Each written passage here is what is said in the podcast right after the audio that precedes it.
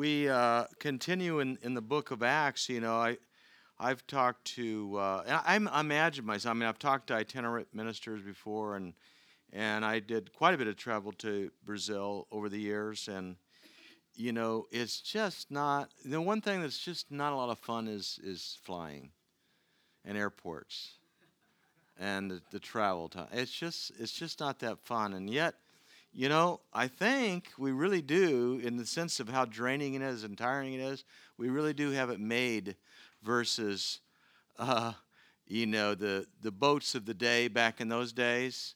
And so by sea and by foot, sometimes by, by mule and by horse, but with the disciples primarily by sea and by foot, I mean, it was like, had to be exhausting you know, had to be a tremendous amount of work and commitment to be able to go from, you know, from town to town like they did. And so when we come to uh, chapter 17, we're going to start in, in verses 1 through 4. And um, this is the, uh, the Apostle Paul, of, of course, his, his missionary trips is, is, the, pat is the, the section that we're in in the book of Acts. When they had passed through uh, these two towns, they came to Thessalonica, where there was a Jewish synagogue, as was his custom. Paul went into the synagogue, and on three Sabbath days he reasoned with them from the Scriptures, explaining and proving that the Christ had to suffer and rise from the dead. This Jesus I am proclaiming to you is the Christ. Some of the Jews were persuaded and joined Paul and Silas, as did a large number of God fearing Greeks and not a, a few prominent women. And so, whenever Paul and his company went into a, a new area, a new region, a new city, uh, they would first go to the local synagogue in order to give his, Paul's fellow Jews, an opportunity to recognize Jesus as the Messiah uh, which is what he means by that's what the Christ means, Messiah. And based upon, you know, since Paul was once a Pharisee, a religious leader of high stature, prior to his conversion, he thoroughly knew the Old Testament, and so he was able to prove. It says that the Messiah had to suffer and die, most of which has to come out of Isaiah, and then rise from the dead. And we know that this was Paul's primary message. He wrote to the church at Philippi, I want to know Christ and the power of his resurrection. And to the Corinthians, he wrote, I resolved to know nothing while I was with you except Jesus Christ and him crucified.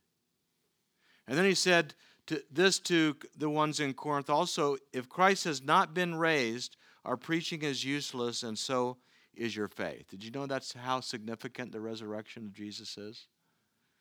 Is it okay if I talk about the resurrection and it's not Easter? Is that okay? Okay, good. Uh, Christian faith stands or falls on the fact of the resurrection. And so, if Christ Jesus was not resurrected in bodily form, then everything he said was not true, and everything that we believe is wrong. Um, however, if he did raise himself from the dead, and then everything he said is true, and then every man and woman will be judged according to what he said.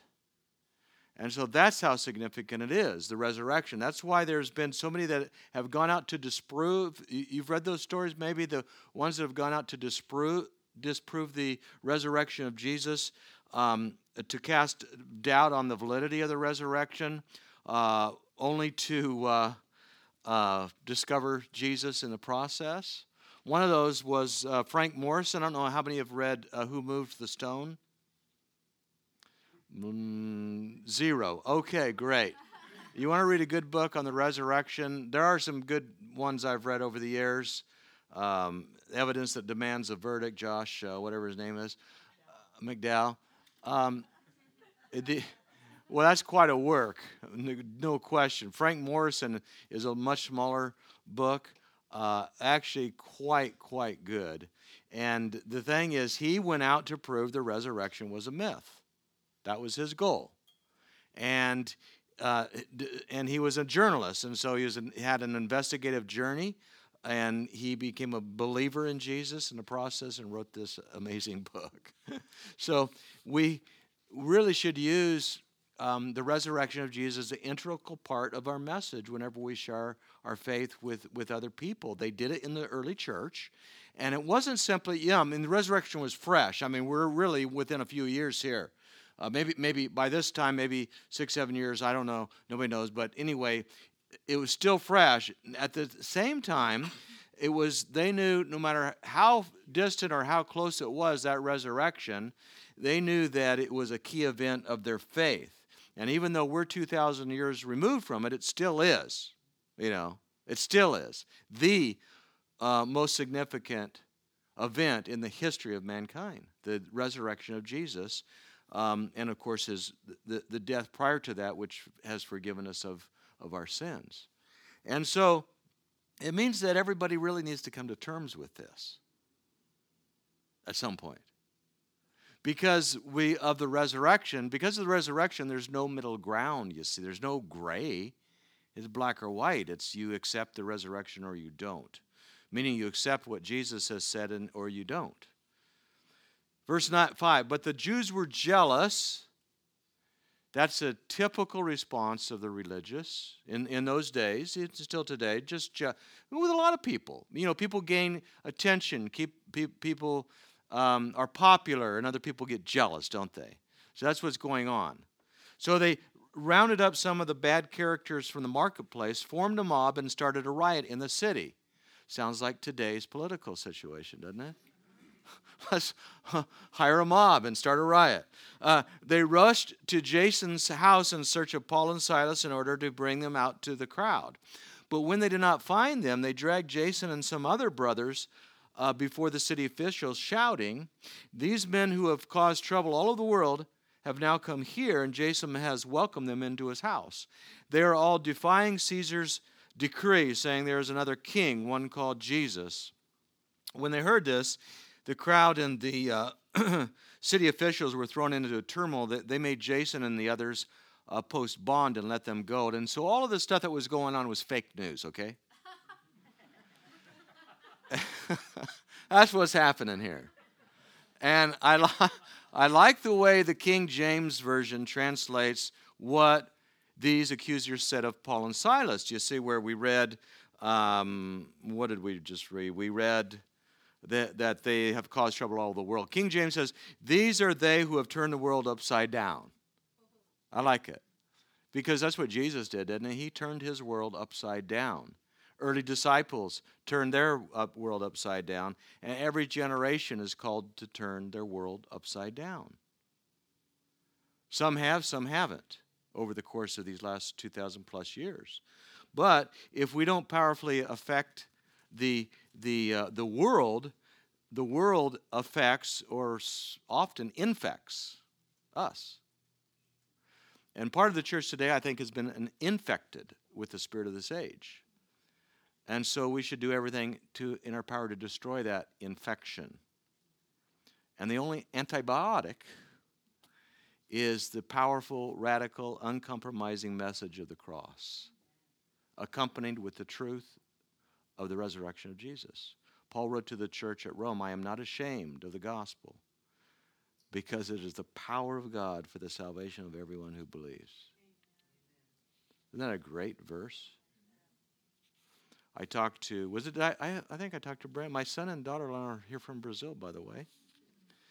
Um, yeah, for a month. So I, I, think, yeah, I was talking to you about that yesterday, just yesterday. I didn't even know this was in today's message, but we were talking about the gospel. And we were talking about, um, there was um, a pastor down in Orange County that shared this um, a few years ago with me that I thought it was brilliant. And, and he's a, a picture, picture, um, the ministry or or yeah, I guess the ministry or the kingdom or whatever. Well, I can't remember the exact language as a city. And so you've got Main Street and you've got Oak Street and Park Street and First Street and Second Street and all these kind of things. Park Street maybe is the uh, is intercession and Oak Street is is prophetic and over here is you know feeding the poor and over here is evangelism and you know this street is that Main Street is the gospel of Jesus. And a lot of because of, of people, you know, when people give themselves to the ministry, that's everything. They think that's that's Main Street, right? And churches are formed on this. And so you have a prophetic church or an intercessory church or an evangelistic church, and all those things okay.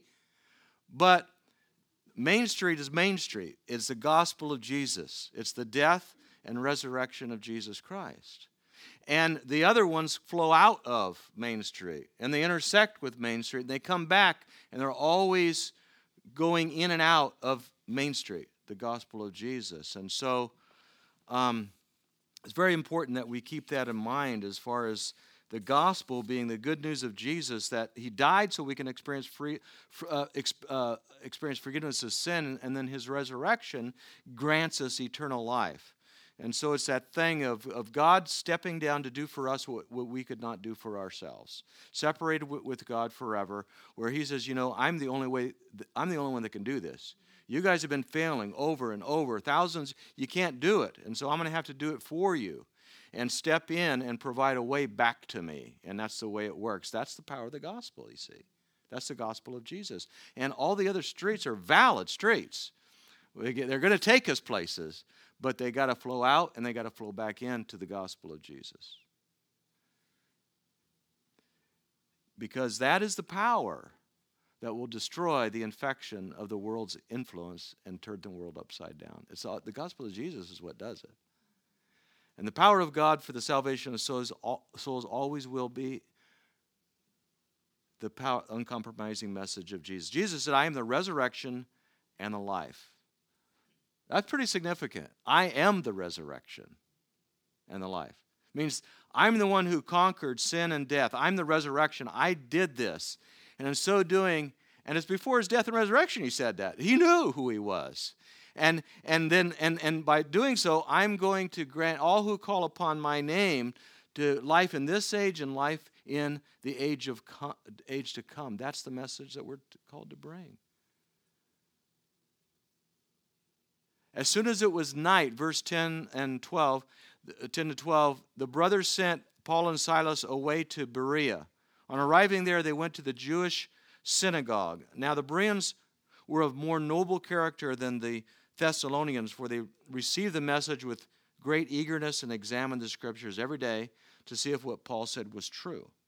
Many of the Jews believed, as also did prominent Greek women and many Greek men nobility is noble character. Webster defines it as noble uh, qualities. So when the Bible here says noble character, um, it's going to really defines in context here what noble character is.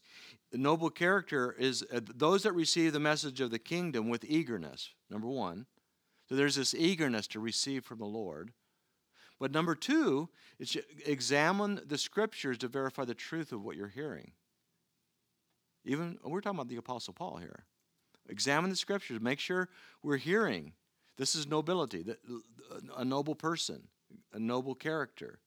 And it's a great example of the spoken word being confirmed by the written word, that we can receive the spoken word, the revelatory word, in other words, with eagerness, but we have to allow the authority of the written word to confirm that which we hear.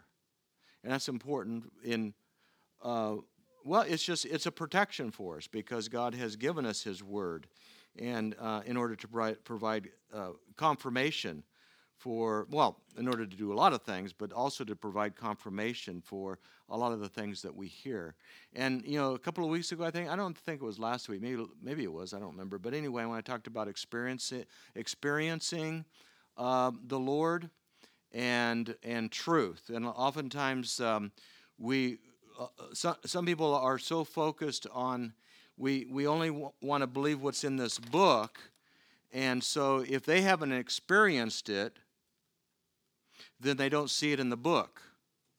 So they take the book first, they take the book and they read these things. I haven't experienced, therefore it's not real. And a lot of times um, we experience things and then God shows us in Scripture uh, the veracity of it, the truth of it. The same thing is what I'm saying with speaking things. When, when, when we hear words, when we hear things being spoken, we want to make sure that it confer- conforms to exactly what is in Scripture. However, we always want to be open to experiences the voice of the Lord, the way He communicates. We don't want to uh, be closed minded to the, the ways and the will of, of the Lord to move. God is creative. Um, I get kind of cer- concerned when in certain uh, certain seasons you'll see the same kind of things over and over and over again for months. Let's say the same manifestations. Is I don't think concern in a maybe I just kind of look at it a little bit different because the the Lord I'm used to in moves of, of significant moves of God, He moves in ways that I've I've never seen before. He moves through people that I can't imagine Him using. And He does it in ways that I just it baffles me. But then when it goes on for two years with the same manifestation, the same stuff, the same thing, I wait a minute.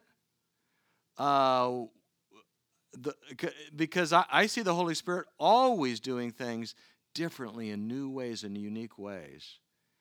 And it's kind of like um, some of you heard, heard, heard of Lonnie Frisbee, that back in the Jesus movement, influencer, great influencer of the whole Jesus movement, Calvary Chapel, Vineyard, all that.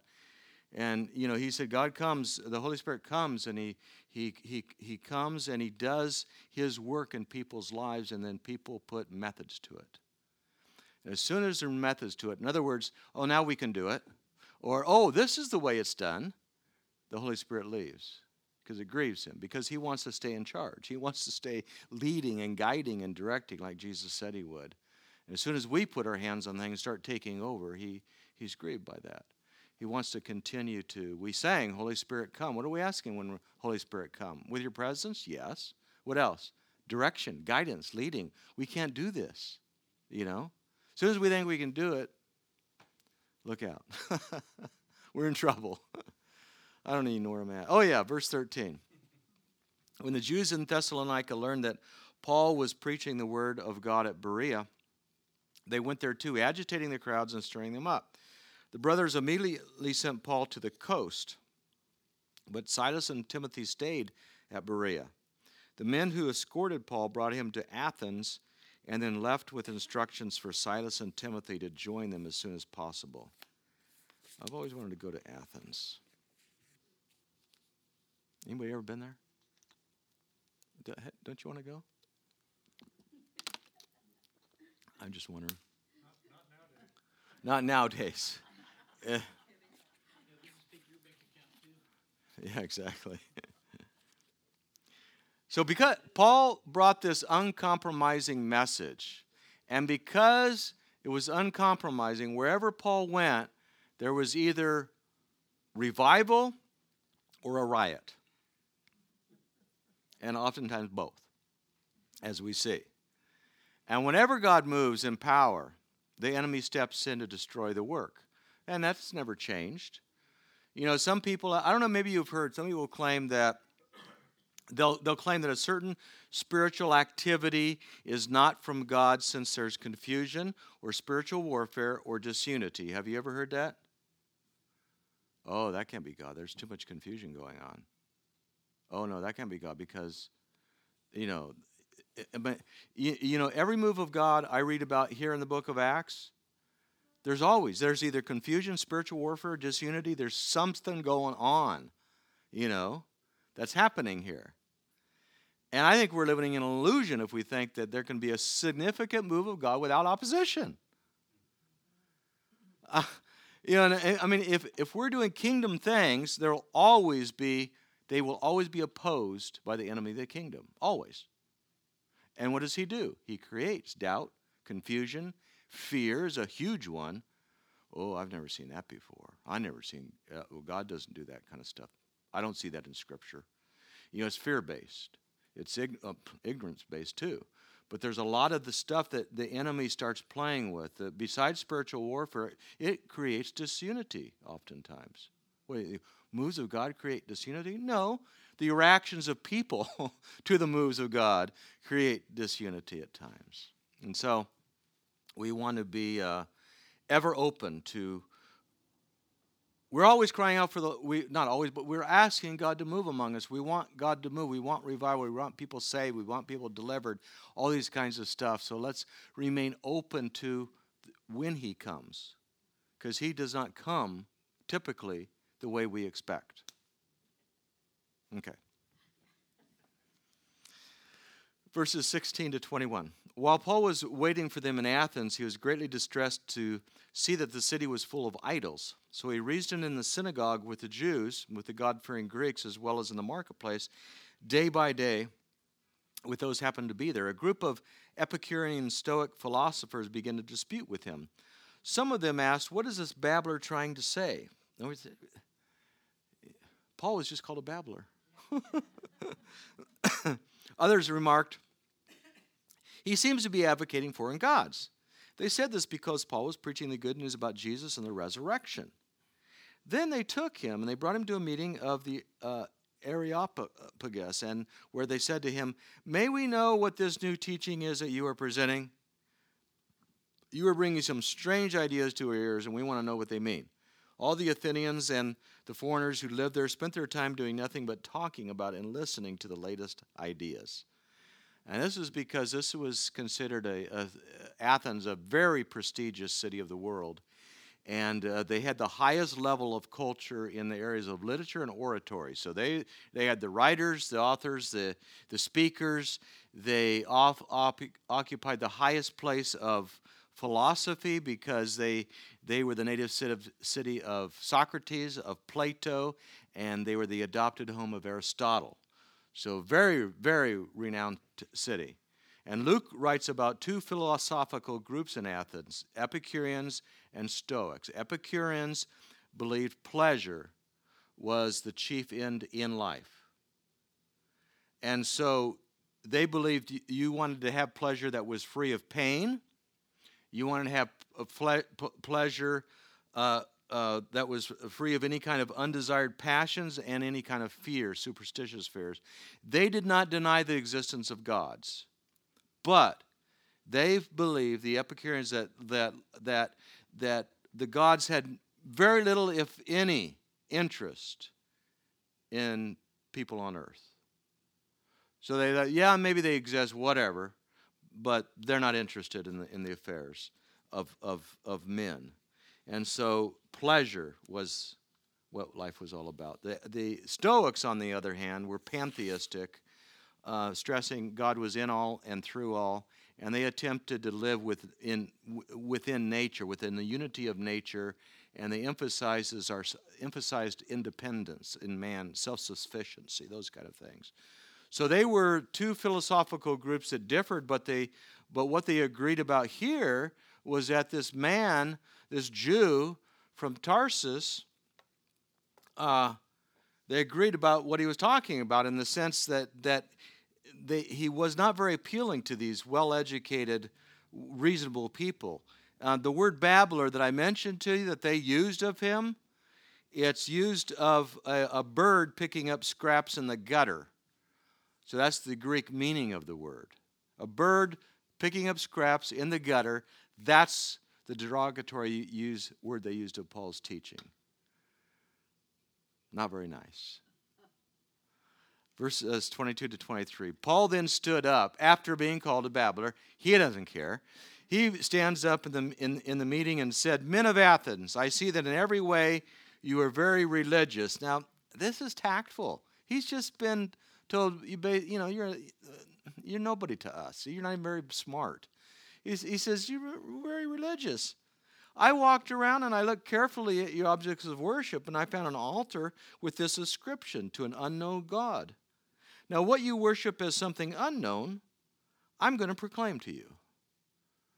So, Paul is not suggesting that you guys, you're worshiping this unknown God and, and, and, um, and you're unconsciously worshiping the true God. He's not saying that because they were pagans. He's letting them know that the God that he's about to reveal is responsible for everything that you've attributed to unknown to this unknown God. The God that I'm about to reveal to you is responsible. So it's Paul's way of raising the question, who is God to these people? And he tells them, verse 24 to 28, the God who made the world and everything in it is the Lord of heaven and earth, and does not live in temples built by hands he is not served by human hands as if he needed anything, because He himself gives all men life and breath and everything else. From one man, he made every nation of men that they should inhabit the whole earth, and he determined the time set for them and the exact places where they should uh, live, like Atascadero, Paso, Templeton, you know, those kind of places. God did Brazil. God did this so that they would seek him and perhaps reach out to him or for him and find him, though he is not far from each one of us. For in him we live and move and have our being. In him we live. And oh, I love that line. And move. And you're my everything. We sang that. This is it. For in him we live and move and have our being because you're our everything. At some uh, as some of your own poets have said, we are his offspring. So Paul is teaching that we're one in origin in the sense that God has created us all. We've descended from one person, okay? We're all in the same blood, physical line in that sense, ancestry. And this Creator has placed us, located us where exactly where He wanted us to be, so that we would seek Him and reach out for Him and find Him. And the original language, when Paul talks about that, seek Him, reach out to Him, and find the original language paints a picture of, of a person groping about in darkness, trying to, you know, when you, you, you can't see your hand in front of your face, you're groping about, you're trying to find something. And so, apart from Jesus, who is the light of the world, this is our state. Apart from knowing Him, we were groping about in darkness. We're trying to reach out to truth. We're trying to find our Creator. That's the way, that's the mental picture here, the word picture. But once a person is reaching out, you know, groping about in darkness, they will find Him. Since Paul says he's not very far from us, you know. It's not like you got to, he's right there.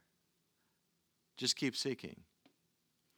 Therefore, since we are God's offspring, we should not think that the divine being is like gold or silver or stone, an image made by man's design and skill. In the past, God overlooked such ignorance. But now he commands all people everywhere to repent, for he has set a day when he will judge the world with justice by the man he has appointed. He has given proof of this to all men by raising him from the dead. When they heard about the resurrection of the dead, some of them sneered and others said, We want to hear you again on this subject. At that, Paul left the council. A few men became followers of Paul and believed. And so once Paul starts zeroing in here on salvation, they kind of there's some of them that turned against him. You know, they were you know, not buying this stuff, but but uh, you know the the because he's talking about repentance he's with you know repentance requires sin. That's a concept these philosophers would not have accepted. And so he mentions judgment. That implies moral responsibility. Again that's something they would have frowned upon.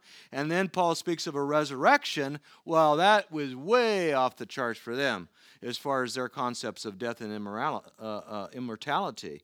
And so However, however strongly these philosophers rejected the message, the message is still true. There's three parts to the truth of what Paul brings here. Number one, God overlooked man's ignorance in the past, and that's in the context of you know making idols and all that kind of stuff. Um, but now, He doesn't overlook anything because of the death of res- and resurrection of Jesus. Once Jesus paid the price, now God commands repentance from sin so that you can receive forgiveness and be joined to Jesus as his bride. That's the first point. The second one is that Jesus, uh, God will judge the earth when King Jesus returns. And the third one is um, that the proof of all of this is the bodily resurrection of the Lord Jesus. And so that was Paul's message. You see, this kind of a three point teaching. And it really is still ours.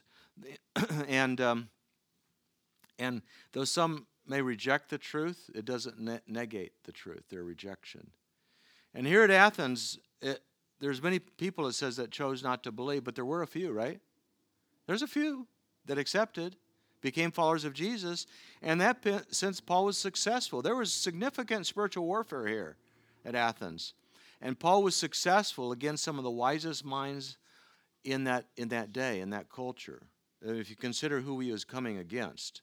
You know, your average Joe would, would probably not get very far with these kind of people. But Paul was not only brilliant, Paul was anointed, wasn't he, by the Holy Spirit, and uh, and and so even though uh, we we battle different mindsets, come on, come on up, Phil, if you would. We we battle different mindsets than they had back in that. You know, we don't have.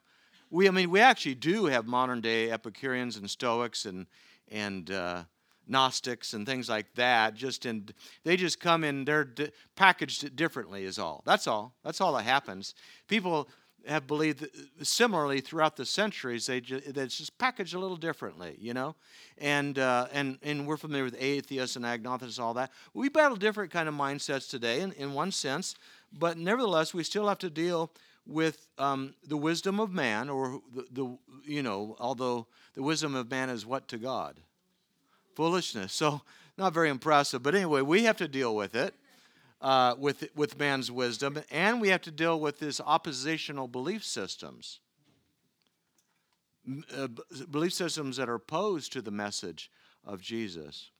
But we don't want to just argue, you know. We want to keep our focus on the gospel of Jesus because it is the power of God for the salvation of all who believe. Let's stand together, please.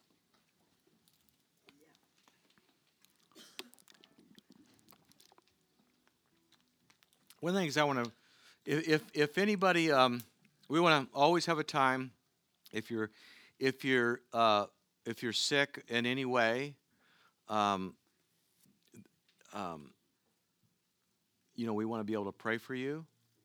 And, uh, and, and if you're struggling mentally or emotionally or anything like that, we want to we want to pray for you as well. So feel free to ask people to pray for you after. Don't go don't go without. Uh, don't go on your way. I mean, I encourage people if you got a, you know, we take a risk here by saying if you, you know, you got a sore throat or, huh, you know, headache or, you know, you got things like that. Well, we can't catch a headache, but I mean, a sore throat or whatever. If you're throwing up, stay home. But, you know, if, but, if you got stuff that you can make it come because we, we, we like to pray we like to pray for you for that kind of a thing and uh, you know we'll do that before and after the service and stuff. If you're sick, come early and we'll pray for you. Right, Alvin? Thank you. what I like to, but what I'd like to pray over you for is what I what I see in Paul is he was able to relate to his culture. You see, he saw something that was going on. He saw idolatry. He wasn't happy with it, but he used what he saw and he spoke the language that they that they could understand. And I want I want to pray that, that God will be again to open. Maybe He has opened up your eyes some, but even more. You know, like like let me let me tell. When I got saved, okay, it was uh, in 1971 is when I got saved. So you know, yeah, Jesus movement was starting, but it was still part of the the sex, drugs, and rock and roll era. It was still part of those 70s. It was, and so when we got saved, you know, what did we say to people? Hey, I, I, I, I want to share with you how to get high on Jesus. Well, the old people didn't like that. That's offensive. Getting high. You're talking about drugs. You're equating getting high on drugs and getting high on Jesus. But see, it reached people. They understood what you're talking about. There's like you were saying, "Oh, you haven't experienced anything yet." until you experience Jesus. There's a high that you're going to, but what it did is it caught people's attention, you know, when we'd share and say something about getting high on Jesus. So, yeah, there was always an explanation. You didn't just drop it, but it was a way in, just like Paul said, I'm going to tell you about this unknown God you worship. And then he went off into it, you know? The, the, the thing that um, I've done rather recently was influenced by Doug Addison, some of you know. Um, where because uh, he does this thing with tattoos, you know, and so I, I just took it my own way because I'm I don't th- I'm not as bold as Doug Addison, but what I've tried to do when I when I remember and when I see a, a somebody had that has a tattoo, um, you know, I mean, I'm pe- people on the street in the store or whatever. I'll, I'll I'll say, hey, I I'm looking at you, Barbara, talking about your tattoo. I better go over here to somebody else. Uh, uh, I, I say, hey, I really like your tattoo. Do you know people people are attached to their tattoos? And I, and you know, honestly, I'm not a big tattoo fan, but So, but I'm not lying. I mean, I, I really like your tattoo. And they always like smile. How did you come by that? How did you, what made you get that one? And then they, and now, while they're telling me, because they want to talk about their tattoo, trust me, nobody's ever said, mind your own business. no, ever. So they're telling me about the tattoo. I've never met them. They're telling me about the tattoo. I'm praying and asking the Holy Spirit, Lord, is there anything that you'd like to say in this? Now, I have to admit, I've never gotten anything yet, but I'm going to still do it until I do, okay? So I don't have any success stories. I'm just saying it's a cool entry into being culturally relevant. It's another way. And so I'm just going to pray that the Lord would give you guys some other ways, maybe that way, but maybe there's other ways. There I know there's other ways. That's that's the creativity of the Holy Spirit. That's taking something that's going on today that people have judged and ostracized many people because of tattoos. That's something that God can use to his glory. So, Father, I pray for a release of creativity among your people. That regardless of our age, Lord, you are able to work in our lives through us and touch the people that we rub shoulders with every day through creative ways. And so, Lord, we recognize that the gospel of Jesus is Main Street, it's the foundation, it's the death and resurrection of Jesus. It is our message. And yet, Lord, you can use us through and, and bringing that message in ways that we've perhaps never dreamed. And so I ask, God, that you would open our hearts and minds. It cause us to be willing to touch lives of people around us in creative ways. Give us, give us dreams, Lord. I pray for dreams and, and, and revelation. And God, that you would speak to us and as we see people, maybe it's going to come that way. Maybe when we see some somebody, you're going to give us just that, that little thing that we need to say, that little word, that little question. And so, Lord, I pray blessing upon your people, blessing upon their, their ears to hear you and to see what you're doing. Jesus said, I only do what I see my Father doing. Open our eyes to see what you're doing, Lord.